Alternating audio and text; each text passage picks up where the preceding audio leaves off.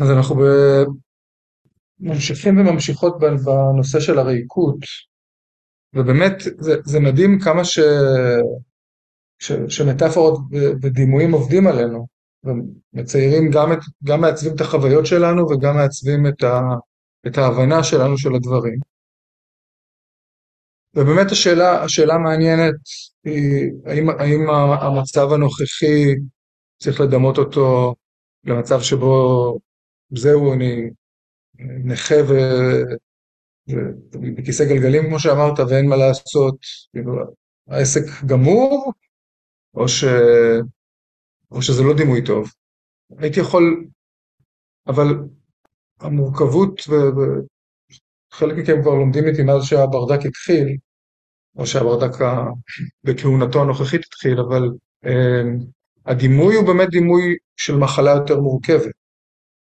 של מחלה יותר מורכבת ש, שיש בה הרבה יותר חוסר ודאות, ו, אה, ושאלות ששאלנו את עצמנו, יש איזה, יש איזה טיפול אגרסיבי שהוא גם גורם הרבה הרבה נזק, ואתה אומר לעצמך, רגע, לעשות את הטיפול האגרסיבי, לא לעשות את הטיפול האגרסיבי, ויש המון המון חוסר ודאות, כן, מה ששגיא אמר קודם, שכאילו, שפתאום הוא הרגיש, וזה לא משנה אם אנחנו מזדהים או לא, אבל אנחנו כולנו כן יכולים להזדהות עם התחושה שאם פתאום משהו גורם לי להרגיש אוקיי זה מה שקורה אז, אז יש בזה משהו שמסדר את הראש. אז, אז אם אתה רוצה כיסא גלגלים זה כיסא גלגלים שיש רופא אחד שאומר תשמע אין מה לעשות לעבוד אין סיכוי. ורופא אחר שאומר מה פתאום אם רק הניתוח הזה שעושים אותו ככה וככה כן? יש רופא שלישי שאומר תשמע נראה לי שיש איזה ניתוח שיעזור אבל לא בטוח שאני יודע מה כן? ואנחנו מוקפים בפרשנויות מלא אנשים אומרים, אומרים אה, מלא מלא דברים. ואז באמת השאלה איך אנחנו מתמודדים עם תחלואה מורכבת, ויש איזשהו עניין, יש איזה עניין של הקבלה הרדיקלית היא לאו דווקא של הסיטואציה, של, של, של הפרוגנוז, של איזושהי פרוגנוזה, אלא של זה שזה מצב בלתי נסבל. יש פה, יש פה, יש פה סיטואציה שהיא בלתי נסבלת, וש, והחוסר ודאות היא בלתי נסבלת, ו, ו, ו, ואתה, ואתה כל הזמן עושה בחירות, אתה לוקח את הטיפול האגרסיבי ואז כאילו יש מחירים נורא קשים, ואז הוא לא עוזר. שזה הרגשה של הרבה מאיתנו, שעשינו את הטיפול, את הטיפול האגרסיבי ולא עזר. כן, אז למה עשינו את כל זה? וגם מתחילים ריבים בתוך המשפחה, הילד חולה והיא אומרת שצריך לטפל ככה ואתה אומר שצריך לטפל ככה ורבים אחד עם השני על מה הטיפול הנכון והיא אומרת שצריך להפסיק את הטיפול ואתה רוצה... אז, אז גם יש הרבה קונפליקטים פנימיים כן, ומעבר לעובדה שכולם מאוד מאוד טעונים, כן, ליזה דיברה על, זה שהיא כעסה על מישהו בעבודה, אבל הבעיה זה ש... כן, איך אני מרגיש כשהכעס, אני חוזר ביום, אה, טוב, ראשון בלילה כשחזרתי הם כבר ישנו, אבל שני אחרי צהריים חזרתי, הילדים למזלם הרע עוד היו ערים, אז אה, כאילו גם כל הרגשות העוכרים האלה שעולים בנו, כן, ולהיות מול, מול אנשים שאנחנו אוהבים בזעם, או בייאוש ובלי אנרגיה, או בבלבול, או בכל מנעד הרגשות שעולים כאן. ואז השאלה המעניינת זה מה, מה יש לריקות להגיד לנו. ואתה עשית איזושהי הגחכה של הריקות, בסדר, בודה יבוא איתך חשבון. אה, והעניין העצוב הוא שהוא באמת הרבה פעמים בעיניי באופן מוטעה, יש פרשנות כזאת של הבודהיזם, כולל של מורים ושל טקסטים. אז, אז דווקא זאת, עשית, עשית פה שירות מאוד מאוד מיטיב, אה, כי, כי ההגחכה ש, שעשית, היא, יש מקומות שבהם, ששם היא נמצאת. כן, יש, יש מאמר מפורסם של, של דיאנה ווינסטון, שהיא נכנסה לרטריט, ובדיוק בסין אה, הטנקים אה, דרסו את המפגינים, והיא אמרה למורים שלה ברטריט, אני חייבת לעשות משהו, אמרו לה, זה רק התודעה שלך. כל הזמן קורים דברים בעולם, לכי למדיטציה. ו, ו, ויש באמת שאלה של מה, מה, מה הבודהיזם אומר. עכשיו, עכשיו זאת שאלה שאין לה תשובה, כי יש כל כך הרבה בודהיזמים, אבל, אבל אני, אני אנסה להגיד את הטייק, את הטייק שלי. באופן כללי, יש כל כך הרבה בודהיזמים, אז זה תמיד תהיה פרשנות. מה שאומרים על תודעה של בודה, שתודעה של בודה יכולה לשהות בו בזמן באמת המוחלטת ובאמת היחסית. כן? האמת המוחלטת היא האמת על הריקות, שכמו שאמרת, אנחנו, שם אנחנו חרג'וקים, ושם שום דבר לא, לא משנה, כן, הכל תנודות, כן, דיקטטורות עולות, דיקטטורות יורדות, כאילו הכל, כן, כמו סופות חול במדבר, דברים קורים ומשתנים, וארץ קטנה, סיכה, סיכה קטנה על, מקת, על, על מפת העולם, ו, ואיש קטן על, שמופיע ונעלם, ושום דבר לא, לא, לא באמת חשוב. זאת האמת המוחלטת. והאמת היחסית היא האמת של מה שקורה כאן. ו- ויש פה באמת, אנחנו באמת נכנסים פה למערכת היחסים בין ריקות ובין חמלה. ובהינתן ריקות, מה בכלל מצדיק חמלה? כן? אני, אני לא רוצה לצטט אותו כי הוא אמר את זה לפני שנים, ואני מקווה שהוא מאז לא מאמין בזה, אבל איזשהו חוקר בודהיז, בודהיזם ש, ש, שאומר שלדעתו, אם יש ריקות אין שום, דבר, אין, אין שום הצדקה לוגית לחמלה. אז, אז אני רק אומר שהעמדה הזאת, הזאת קיימת, יש פה שאלה של מה מצדיק את, את, את הדבר הזה. כן, צ'נדרקירטי בא ואומר, אני צריך כנף אחת של ריקות ואני צריך כנף אחת של חמלה. ואם אני מנפנף, אם יש לי רק ריקות אז אני טס אף במעגלים. למה? למה? והתשובה, אחת, אחת התשובות מופיעה דרך ההבנה של הריקות כהתהוות קומלין תלויה. ובעצם זאת עוד פעם מטאפורה ש, שמתייחסת לקיום כאל, אפשר, אפשר לומר רקמה או גוף, כן, שכל הזמן משתנה, כל, ויש מערכת יחסים מאוד מאוד אדוקה. ובתוך, אם, אם, אם אנחנו לוקחים גוף, אז כל תא בגוף הוא אנטה.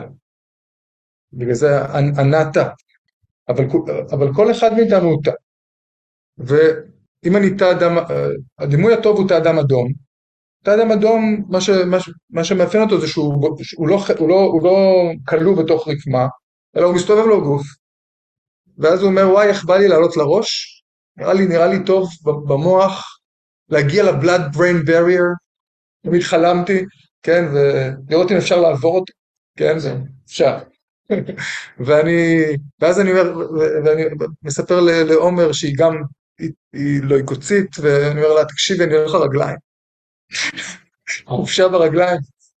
כן, ואני מרגיש אוטונומיה, אני מרגיש שיש לי, שאני קיים מתוך עצמי, אבל בעצם אני יכול לבודד את האדם אדום ולדבר על את האדם אדום כישות, אבל אין לו שום ישות, ישותיות מחוץ לגוף.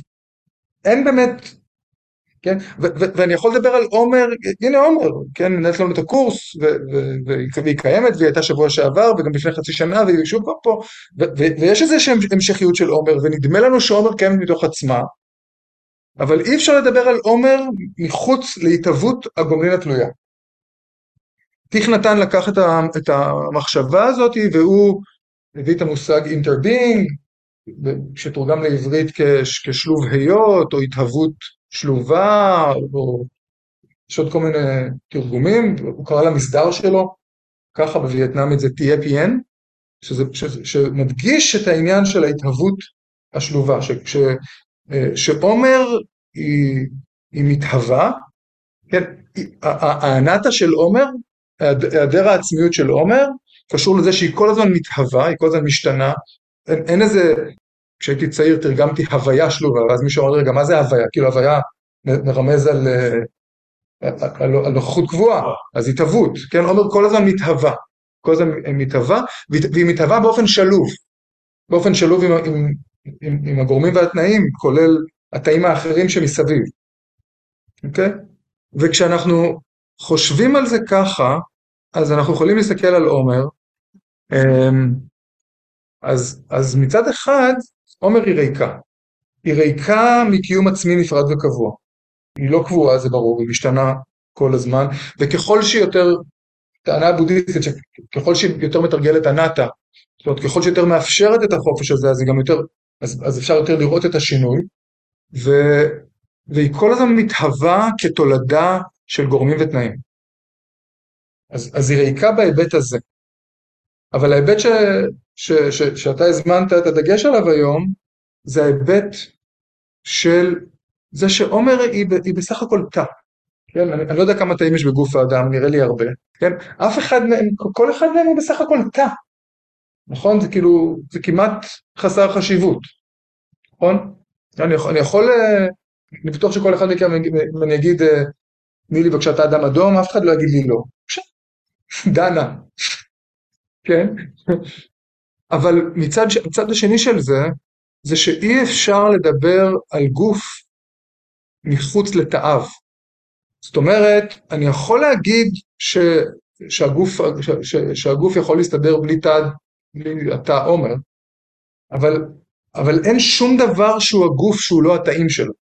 וכשאני מוציא תא אחד, אז גם כל, כל האקולוגיה שם מושפעת מהדבר הזה, וכל ההתהוות מושפעת מהדבר הזה. ו, ומה שאני אומר עכשיו זה בעצם הצידוק לחמלה. והצידוק לחמלה בעצם במציאות היחסית אין שום דבר, כן, אם עכשיו אני בנוכחות עם עומר, אין שום דבר בעולם הזה מעבר לעומר. כן, היא כרגע כל העולם כולו. וזה הפתח של החמלה. עכשיו, כל, כל פעם שאני מלמד את זה, אני לא יכול להימנע מלהזכיר את עמנואל לוינס, שמתוך צידוקים אחרים, בא ואמר שכשהפנים של האחר אל מולי וכשהעיניים של האחר אל מולי, אז, אז המערכת יחסים שלי איתו היא של מחויבות טוטאלית. כן, הפנים והעיניים כמשהו שמייצג את האנושיות, וברגע שהפנים והעיניים מולי, אז הדימוי שהוא נותן כאיש דתי, זה דימוי, כאילו, זה, זה כמו, זה בעצם צלם אלוהים עומד מולי, וזה כרגע, הוא כרגע המייצג של כל, של כל הדבר. ועומר כרגע היא המייצגת של כל הגוף כולו, היא כרגע מולי. ואז לוינס לכאורה מסתבך עם עצמו, כי יש לי מחויבות כלפי עומר שהיא טוטאלית. זו מחויבות אינסופית, כן? אצל לוינס אין, זה, זה באמת מחויבות אינסופית, ואז הוא מציע את המגבלה, הדבר היחידי שמגביל את המחויבות שלי לעומר, זה זיכרון כל התאים כולם, כל הפנים כולם, כן? שאני זוכר שיש תאים אחרים, אני נגיד זוכר את, הילד, את הילדים שלי, זוכר את התלמידים האחרים שלי, זוכר, זוכר את, כל, את כל התאים האחרים שיש לי מחויבות אליהם, ואז זה משהו ש, שיכול להגביל את המחויבות שלי לעומר. עכשיו תראו, זה, אם, זה לא פתרון פשוט, זה לא פתרון טריוויאלי. זה, זה לא פתרון טריוויאלי, כי אני לא יכול לוותר על המח... ההרפאיה מהמחויבות שלי לעומר היא לא פשוטה. זה לא שאני יכול להגיד, טוב, כל הפנים כולם ביי. כן? אני, אני צריך באמת לשקול ברצינות. ואם אני, אני חי לפי האתיקה הלווינסית, אני הולך ברחוב ומישהו מבקש ממני עזרה, אני חייב לעצור ולהרהר בזה. כן? או שאני לא להסתכל בעיניים, לא להסתכל בעיניים, סתם. אה, אבל משנייה, בשנייה שהופיעו מולי פנים, אני צריך לשאול את עצמי ברצינות, האם אני, כן?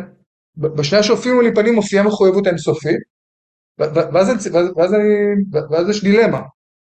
כן, ולכל הפחות אני יכול להזמין את תרגול כזה בשבוע הקרוב. אז תודה של בודה שואה, שואה בו זמנית במציאות המוחלטת ובמציאות היחסית. והיא נעה ומרפרפת בין הדברים. התודעה שלנו, מה שאנחנו מנסים לעשות, זה, אה, סליחה, בו, זמנית, כן. אנחנו, התודעה שלנו היא תודעה שמה שהיא יודעת לעשות זה, זה, היא מאומנת, זה לרפרף ולנוע. כן? ולשהות, המדיטציה של ריקות עוזרת לי לשהות כאן, ואז אני חוזר לכאן. זהו, הטענה, אני טוען שלא. כשתהיי בודה, אז גם. עד, עד שתהיי בודה, טק טק, אז השאלה, השאלה היא קצב הרפרוף. כן, זה כמו שחוקרי הקשב טוענים שבכל רגע נתון הקשב שלי יכול להיות רק על דבר אחד, וכשיש חלוקת קשב זאת אשליה, זה בעצם קשב שזז ממש ממש מהר בין שני אובייקטים. אז אני טוען שאם אתה ממש ממש ממש מאומן, אז התודעה שלך רצה ממש ממש מהר בין ריקות לצורה. אבל היא לא ש... כן, אבל זה, זה ויכוח אינטלקטואלי כרגע. אם אתה רפרפת מהר, איזה כיף לך. ואז השאלה, אתה שמת לנו פה כהן בפתח השיעור, השאלה היא מה בכלל אמור, אני אמור לעשות. עכשיו דבר אחד ש, שהוא לכאורה טריוויאלי, כן, התחלתי מהריקוד ואני, הקורס אמור להימשך אל החמלה, אבל אמ, איך כל הפעולות שלי, איך הבסיס שלהם הוא חמלה. אז לא משנה איזה, באיזה פעולה אני נוקט, הבודהיזם המאוחר אומר שהמוטיבציה המרכזית שצריכה להניע להניע את החיים שלי. כל מה שאני עושה זה חמלה. עכשיו, ניקח את מה שאיתי אמר, שאני כל כך, אני כל כך מלא ב... ב אני כל כך נסער, אני אומר, טוב, אני חייב להתנתק, ואז עולה בי אשמה. זה בסדר, זה לא בסדר. אם החלטתי שאני מתנתק, אני רוצה להנכיח את החמלה העצמית. אני רוצה להנכיח את המוטיבציה של החמלה העצמית. ואגב, גם החמלה לאחרים. כי אני יודע שאם אני לא אטפל בעצמי עכשיו, אז הזעם הזה גם יצא לאחרים, כאילו, על לא, לא עוול בכפם, או שקצת יש להם קצת עוול בכפם, אבל לא, לא, לא כזה שמצדיק את, ה, את התגובה. אז, אז אני רוצה למקם מוטיבציה של חמלה בבסיס כל הפעולות שלי. ואני רוצה לבסס מוטיבציה של חמלה גם בבסיס ההתנגדות שלי. כן, מחאה נראה לי כבר חלש למה שאנחנו עושים, זה כבר, יאללה, הגיע הזמן להגיד התנגדות, אבל אה, אני, רוצה למקם את מוטיבציה של חמלה בבסיס של זה. חמלה אמיתית, כן? אם, אם, אני, אם אני באמת מאמין שדמוקרטיה זה דבר טוב, ש, ש, שמביא אושר לאנשים, ש, ש, ש, שהאדם הוא יצור של חופש, ושצריך לתת לתת לו את החופש הזה, כן, והאמת שזה מדהים שזה לא בשיח, אבל בעבר היה, טוב, אולי בעבר בחוג לפילוסופיה, דיברו הרבה על רוסו, היה ויכוח על זה שהוא אמר שגם אם אדם לא רוצה להיות חופשי, אנחנו נכריח אותו להיות חופשי, כי זה מה שטוב לו, כן, שזה, אז אמרו זה פטרנליסטי, מי אתה שתחליט לו? אז, אבל כרגע אני, אני לא אכנס לדיבייט הזה, אולי נעשה איזה ערב מיוחד על רוסו, אבל אבל, אבל הסיפור הוא שמבחינתי לפחות, המאבק הזה הוא, גם, הוא, הוא בשביל כולם. גם בשביל אנשים ש, שעומדים בצד השני, וגם בשביל, הש, וגם בשביל השוטרים שהתנהגו זוועות ביום ראשון בלילה, ביום שני בלילה, כן? אז הריקות, זה שאני רואה את, ה, את הכל ממרחק, זה לא משנה בכלל, זה, זה, אין, אין שום, בעולם הבודהיסטי אין שום היסק שמוביל לאסקפיזם. כן, אני, אני אקח שנייה את, ה, את הריקות, הריקות הכי קיצונית, יש בית ספר שנקרא צ'יטה מטרה, mind only, והוא בא ואומר, התרגול שלי הוא תרגול שבו אין, אין בכלל עולם, הכל יצירי תודעה שלי. אבל גם בתוך הבית ספר הזה, התרגול שלי הוא תרגול שהתודעה שלי מכל מיני סיבות מייצרת את העולם הזה כמו שהוא, והתודעה שלי היא כזאת שיכולה להשתחרר רק על ידי חמלה. זה כבר, זה כבר אגב טיעון תועלתני. כן? אפילו אם כולם חרג'וקים, הדבר היחידי שיכול לשחרר זה חמלה. אם אני רוצה להשתחרר אז אני צריך לטפח, לטפח חמלה אינסופית. ולמרות שכלו, שאף אחד לא קיים, אני משחק כאילו כולם קיימים, ואני הולך לשחרר את החרג'וקים. זה מה שאני עושה. ואז השאלה פה היא, ש- היא, היא, היא שאלה פשוטה, זאת אומרת, בתוך תרגול כזה, אם, אם מכל מיני סיבות התהוויתי כאן, בתוך, בתוך המרחב הזה, זה המרחב שבו אני מתרגל, זה המרחב שבו אני מטפח חמלה, זה המרחב שבו אני מתרגל ריקות, ו, ו, וזה המרחב שבו אני מנסה להביא חופש.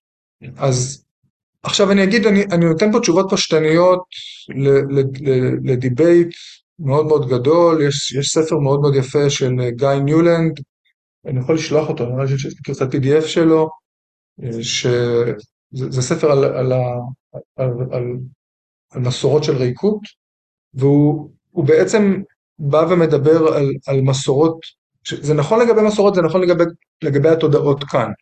שמצד אחד כאלה שמפריחים יותר מדי, זאת הפרחת העולם, העולם לא קיים, אתה לא קיים, כלום לא קיים, מה שמוביל לאיזשהו ניהיליזם של למי אכפת, ומצד שני את אלה שלא שוללים מספיק, זאת אומרת לא שוללים מספיק, זאת אומרת איזושהי תחושה נורא נורא מהותנית. עכשיו הלכה למעשה יש מסורות כאלה, אבל, זה, אבל כולנו נמצאים בתוך, ה, בתוך התנועה הזאת, שלא יודע אם כולנו, חלקנו נעים בה וחלקנו ממוקמים בה. הנטייה של רובנו היא נטייה מהותנית. הנטייה של רובנו היא נורא נורא להאמין לעולם. אנחנו מאמינים ואנחנו זקוקים לריקות, הריקות משחררת אותנו. הריקות זה קצת משהו שעוזר לנו בשפה הפשוטה, כאילו היא נותנת לנו איזושהי פרופורציה על כל הדבר הזה. כן? וכשאין הפיכות אנחנו מדברים על כאילו, על כמה אני מתעסק בסאטי, ומה יהיה עם סאטי, והילדים של סאטי, והקריירה של סאטי, כן, ו... כאילו, ולמי אכפת? מה אתה כאילו, מה אתה חושב שאתה כל כך מעניין? כאילו, הריקות אומרת כאילו, מה אתה כל כך, כאילו, מה, מה האובססיה? עכשיו, כשאתה מתרגל ככה, זה יוצא לפעמים, לפעמים מוזר. כן, כשכתבתי את הדוקטורט, כולם היו מוטרדים ממנו יותר ממני. כאילו, אני כל הזמן, תראו שלי, למי אכפת? הוא ייגמר, הוא לא ייגמר. לקח לו באמת הרבה שנים להיגמר. וכמובן, תשימו לב למה שחלק מאיתנו עושים, אני לא חשוב, אין לי עצמי, לא, זה לא, אני לא מתעניין בטלנובלה של החיים של סאטי, הם לא מעניינים, אבל הילדים, הילדים שלי, מה עם הילדים? מה עם אמא? מה עם... למי אכפת? זה, זה, הריקוד נותנת לנו את הפרופורציה הזאת של למי אכפת. למי אכפת ממדינת ישראל? למי אכפת? להרבה. יופי, זאת החמלה. היא אמרה שמסתבר שלהרבה. אבל, אבל הריקוד נותן, נותן לנו קצת איזושהי כלילות, ואיזשהו רוחב, ואיזשהו, בסדר, כאילו אם, כל כך הרבה אתם מדברים על, על, על חורבן בית שלישי, בסדר, אז צפינו את זה, נכון? הנה, בתים נבנים, בתים נחרפים, הכל טוב, נכון? אז הריקוד נותנת לנו איזושהי פרופורציה כזאת. היא נותנת לנו, כאילו כל דבר, הבודה אומר, כל דבר נולד, חולה, דועך ומת. לא ציפיתם שזה יחזיק מעמד נכון? לנצח. אז הוא קרה מהר. אז הריקוד מציע לנו איזשה, איזשהו חופש, ואגב היא מציעה בדיוק מה שקורה עכשיו, קצת הומור, קצת כלילות. החמלה אומרת, החמלה אומרת, רגע, אם, אם אני באמת מאמין, כן, ש, שדמוקרטיה היא אה, צורת השלטון של האהבה. If you love somebody, set him free, right? כן, לפעמים אינסטינקט צודק, כן? אז אם, אם דמוקרטיה היא השיטה של אהבה ואני, ואני אוהב אנשים, אני רוצה שיהיה להם טוב, אז אני, אני אעשה הכל כדי שיהיה להם טוב, כדי שיהיה להם את החופש, כדי שיהיה להם את החופש אחר כך לבחור, לעשות מה שהם רוצים. ו, ואז זה נחמד, זה נחמד גם כי אולי זה קשור לחופש שאתה חווה עכשיו, כי המאבק לא ממוקם על, על בלימה של של קרב אחד. זאת אומרת, המאבק על, על, על, על החירות הוא מקצוע. הייתי יכול להגיד שזה המקצוע שלנו. כן? אנחנו לוחמי חירות. ואנחנו עכשיו, כאילו, עכשיו אנחנו לוחמי חירות ישראל, ו, ונצליח, לא נצליח, תמיד, תמיד, תמיד אפשר להיאבק על חירות. ואני רוצה רגע לעצור ולהגיד משהו, שלחתי לכם את אתי הילסון. ואני מקווה שאולי לא כולם הספיקו לקרוא, אני רוצה, אז אני, אני אקרא לכם רגע את מה שאתי כותב, מישהו, לא יודע מי שלח את זה היום, שיברכו הוא, יש רק דרך אחת להתכונן לקראת העידן החדש, והיא לחיות אותו כבר עכשיו בליבנו. אי שם בתוכי אני מרגישה כל כך קלה, בלי שמץ של מרירות, ויש בי כל כך הרבה כוח ואהבה. הייתי כל כך רוצה לתת יד לבניין הזמנים החדשים, לתרום לעידן החדש את מה שנמצא בתוכי ואינו ניתן להשמדה. כי אין לי ספק שזמנים חדשים יבואו, הרי אני חשה אותם צומחים בתוכי מדי יום. עכשיו, רגע נעשה איזה, אולי שכחתי לעשות הקדמה. טוב, נתחיל בבדיחה אז אם יש זמן. אה, בועז עמיחי סיפר ש... שכשהוא הגיע ללמוד בודהיזם טיבטי, אז באחד השיעורים התחילו להקריא יומן של נערה בשואה בהול, בהולנד, אתי אילסון, אמר, למה, למה הם קוראים לאנה פרנק אתי אילסון? ובאמת הרבה שנים הייתה, הייתה לא מוכרת בישראל, בצרפת היא להיט כבר אה, שנים רבות. אז, אז, אז למי שלא מכיר, אז זה, זה יומן שהיא כתבה בזמן השואה, היא לא הייתה, היא לא הייתה צעירה כמו אנה פרנק, הייתה יותר מבוגרת, 25 עד 27 אתה אומר, בין 41 ל-43, אז כשהיא כותבת השמדה, זה לא הקונטקסט, אני, אני חושב שהיא ידעה. אוקיי, אנחנו נעצור כאן את ה... ונחזור רגע לקרוא אותה עוד פעם. יש רק דרך אחת להתכונן לקראת העידן החדש, והיא לחיות אותו כבר עכשיו בליבנו. ומה שהיא בעצם אומרת לנו כמתרגלים ומתרגלות, שהעידן החדש של החירות הזה, או העידן החדש של החירות, העידן החדש של החמלה, העידן החדש של האהבה, מה שבטוח שאפשר לעשות עכשיו זה לחיות אותו בליבנו. ו- ואני חושב שזה חשוב לרבים מאיתנו, לרבות מאיתנו, זה חשוב במיוחד היום. כי הרבה מאיתנו מרגישים עכשיו בלבול נורא גדול. אבל הרבה מאיתנו מרגישים, הייתה, הייתה איזושהי אסטרטגיה, היה איזשהו מאבק, גם להרבה מאיתנו הייתה, הייתה תקווה, שזה ייגמר טוב איכשהו, ו, ו, ו, ויש כרגע אנחנו בתוך, בתוך זמן של בלבול, שלא ברור מה הצעד הבא, לא ברור לאן זה הולך. אז כולם הולכים לאיילון, אז אני גם יורד לאיילון, אבל אני לא יודע מה, כן, אני חוזר לדימוי של המחלה, היינו באיזשהו טיפול, הוא לא הצליח. הלכנו לטיפול האגרסיבי, היינו בטוחים שזה יצליח, כן, והיו רופאים שאמרו אנחנו נצליח, אנחנו נצליח, בואו, בואו נעלה לירושלים, כן, ולא הצליח. והרבה מאיתנו נמצאים בבלבול, והרבה מאיתנו אה, מרגישים, יש, יש חוויה, אפרופו הזעם, חוויה של בגידה נורא עמוקה, כאילו ש, שנבגדנו, ושל אכזבה נורא נורא גדולה. אז יש זעם ויש ייאוש ויש את כל הדברים האלה, והכל, ואני אשאר עם התיאוריה שחלק גדול מהרגשות העוכרים שלנו, והתקופות שהרגשות העוכרים שלנו הכי חזקים זה, זה שיש תחושה של חוסר שליטה ושל חוסר אונים.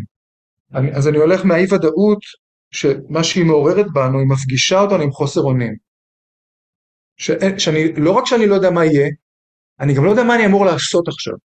כן, זה, זה חוסר אונים מאוד מאוד עמוק, ואני ממשיך לפעול, אבל אני, אני לא בטוח שזה עוזר, אני, אני קצת על אוטומט. ובאמת, אגב, הדבר המעניין שפתאום דווקא הצעירים אמרו, אה, ככה? כן, מוזרים. אמ, אבל יופי. אמ, ואתי הילסום מחזירה אותנו למשהו נורא בסיסי של התרגול. ומשהו מאוד מאוד מרכזי, אולי עיקר, עיקר האמונה של הבודהיזם מעורב חברתית. גם כשאין לך שום דבר לעשות בעולם החיצוני, תמיד יש מה לעשות בעולם הפנימי. כן, זה אחד, אחד הדברים המרכזיים של הבודהיזם מעורב חברתית, וצריך להגיד שזה נש, כאילו שזה, נשען על, נשען על הדלי למה ועל על, על איך שהוא מלמד בודהיזם בכלל. זה שהקסם של הדרך הזאת, זה שתמיד יש מה לעשות, אז אתה, אתה בעצם לעולם לא באמת חסר אונים. כי גם אם עכשיו אין לי מושג מה לעשות, אז אני יכול לטפח את התודעה. אז אוקיי, אה, אה, עכשיו, לא, לא ברור מה לעשות, אוקיי, יאללה, קדימה, מדיטציה. או לא בהכרח מדיטציה, משהו. כן, כי יכול להיות שהתודעה סוערת מזה בשביל מדיטציה. אבל, אבל זה מה שנפלא באיך שאתי, מוזר לקרוא לה אתי, אתי אילסון, מנסחת את זה, אתי.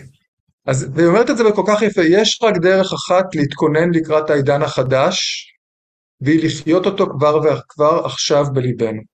ואז היא ממשיכה ואומרת דברים שרון רמז אליהם, ו- ולימדתי אותם, אבל לא פה. היא אומרת ככה, אי שם בתוכי, אני מרגישה כל כך קלה, בלי שמץ של מרירות, תראו, זה, נורא, זה בחירת מילים מאוד מאוד מעניינת, זאת אומרת, אי שם בתוכי. זאת איך שאני, איך שאני שומע את זה, זה שיש גם הרבה דברים אחרים שקורים. אבל היא ממקדת את תשומת הלב שלה בתוך אי שם בתוכה. ואם אנחנו כאן, אז גם אי שם בתוכנו. לא בהכרח נגיש, אולי מכוסה בהרבה ערימות של, של זעם, של כעס, של ייאוש, של כאב וכולי, אבל אי שם בתוכנו אנחנו מרגישים כל כך קלים, תרגישו חופשיים וחופשיות למדוד עם זה. בלי שמץ של מרירות, ויש בנו כל כך הרבה כוח ואהבה. ואז היא אומרת משהו שכנראה בשבילה לא היה אפשרי, ובשבילנו עוד אפשרי, אז המצב שלנו יותר טוב. זאת אומרת, הייתי כל כך רוצה לתת יד לבניין הזמנים החדשים, לתרום לעידן החדש את מה שנמצא בתוכי ואינו ניתן להשמדה. כי אין לי ספק שזמנים חדשים יבואו, הרי אני חשה אותם צומחים בתוכי מדי יום. ו... ובעצם אחרי הפסקה אנחנו נדבר על טבע בודה, ונדבר על, ה... על הזמנים החדשים ש... ש... שאנחנו חשים בתוכנו, ועל הרעיון שאם אנחנו חשים אותם בתוכנו, אין סיבה שהם לא יהיו קיימים אצל כולם ואצל כולן. למרבה הצער, זמנים חדשים הרבה פעמים ממוסכים על ידי הרעלים, והרבה פעמים ממוסכים על, על ידי אחת ההמצאות האנושיות הכי גרועות, שזה אידיאולוגיות, שממסכות את ההתחדשות הזאת של האהבה והחמלה והחופש, אבל בכל זאת יש פה איזושהי אמונה ברוח האנושית ש, ש, שמאפשרת את הצמיחה שלהם כל פעם מחדש. אנחנו לא יודעים מתי, אבל, אבל אנחנו יודעים שזה שם.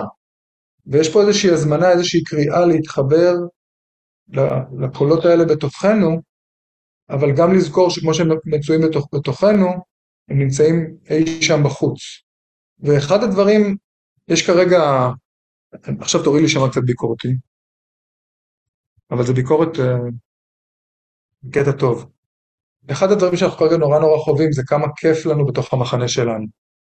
מחנה נורא מנומס, כולם נורא נחמדים אחד לשני, וכולם, השארנו את גן סאקר מבריק, באמת, כאילו בדל, כאילו כלום, כאילו היה שם... ובעצם מה שקורה זה שאנחנו, במיוחד כשאנחנו באים לאירועים של, המחא, של המאבק, אנחנו משתדלים במיוחד. להיות מנומסים, להיות נחמדים, להיות, להיות נקיים, להיות וכולי, נדיבים, אבל, אבל, ו, ו, ובעצם אנחנו רואים את טבע הבודה כרגע רק בתוך, כאילו בתוך המחנה. וזה מצד אחד נחמד, אבל מצד שני זה מייצר בדידות נוראית. עכשיו אני, אני לא, אני חס וחלילה לא, לא בא אה, לעטוף בקישוטים את מה ש, ש, ש, שאי אפשר לקשט אותו. בין, אידיאולוגיות, בטח פשיסטיות, הן נורא נורא מסוכנות. הן רוצחות, הן הורגות, הן מדכאות, הן מיזוגניות, הן להט"ביות, הן הורסות לאנשים את החיים. כאילו, אני לא בא לגונן עליהן, אני בא לגונן על, על הרוח האנושית. ו, ו, ולטעון שהיא קיימת אי שם.